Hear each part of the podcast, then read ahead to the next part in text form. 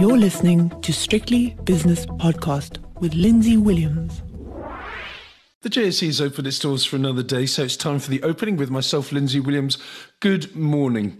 Let's go straight to the Stock Exchange News Service of the JSE now. And the two big standout announcements are both concerning Naspers and Prosus. They're both the same thing. It's essentially an article has appeared in an Asian publication that suggests that a Chinese state owned investment company is about to buy all the shares in Tencent. Now, Naspers and Prosus have both come out and said this is a load of codswallop, uh, but nonetheless, the market seems to believe it because I'll give you those prices in a minute, but you'll see from the reaction that um, Naspers can deny it as much as they like, but somebody somebody likes it and has used an excu- used it as an excuse uh, to buy a lot of Naspers and Prosus shares. Anyway, let's go to the spot markets now. Where the dollar rand is 1826, British pound against the rand 2103, euro rand, thank goodness, is 1811. The euro dollar is 99.15. The British pound back above 115, 115.15 to be precise, against the mighty greenback.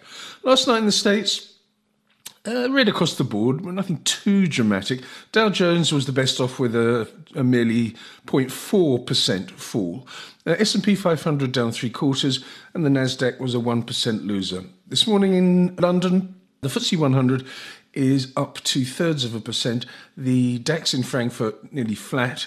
Uh, the CAC 40 in Paris is 0.1% down. Tokyo up a third.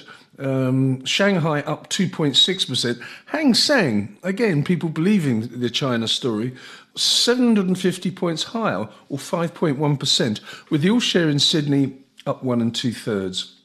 The gold price, 1645, which is up $9 an ounce. Platinum is down 7 to 943. Palladium up $36 an ounce to 1857. Elsewhere, I've got the US 10 year Treasury bond yield only just clinging on to 4%, just a fraction above 4%, in fact. On the commodities markets, Crude oil up 1.4%, $87.76.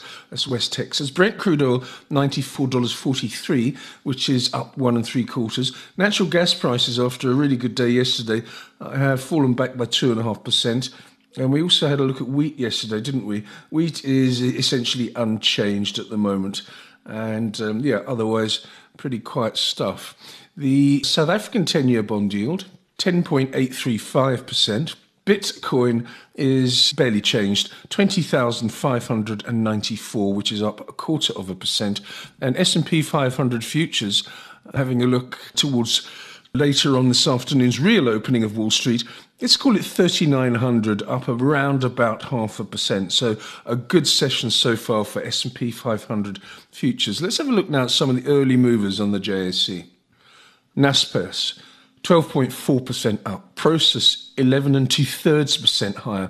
Kumba Iron Ore up 6.4%. South 32 up 3.7%. And Sibanye Stillwater has gained 3.1% thus far. Sasol has fallen by 7.8%, Thungela down two and three quarters, uh, Mondi PLC down 1%, and the Distell Group down nearly 1%. As for the major indices, after around about 25 to 30 minutes of trading, they look like this. Resources stocks, one and a quarter percent higher. Industrial shares, because of Prosus Naspers, of course, uh, 3.2% up. And financial 15 index is a 0.4% gainer. Uh, whereas the top 40 index, what a good session so far. It's only early days, but uh, very good because it's up just over 2% to 61,252. And the overall index, 67,883. That's a 1.8% gain for the all share. I'll be back later on with It's My Money, brought to you by Brenthurst Wealth, and of course, the Doubleheader Dream Team edition of the 5 o'clock shadow. So please join me for both of those.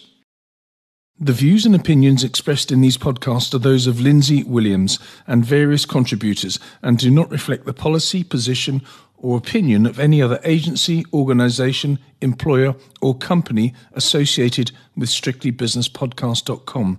Assumptions made on the analyses are not reflective of the position of any other entity other than the speaker or the author. And since we are critically thinking human beings, these views are always subject to change, revision, and rethinking at any time. Please do not hold us to them in perpetuity.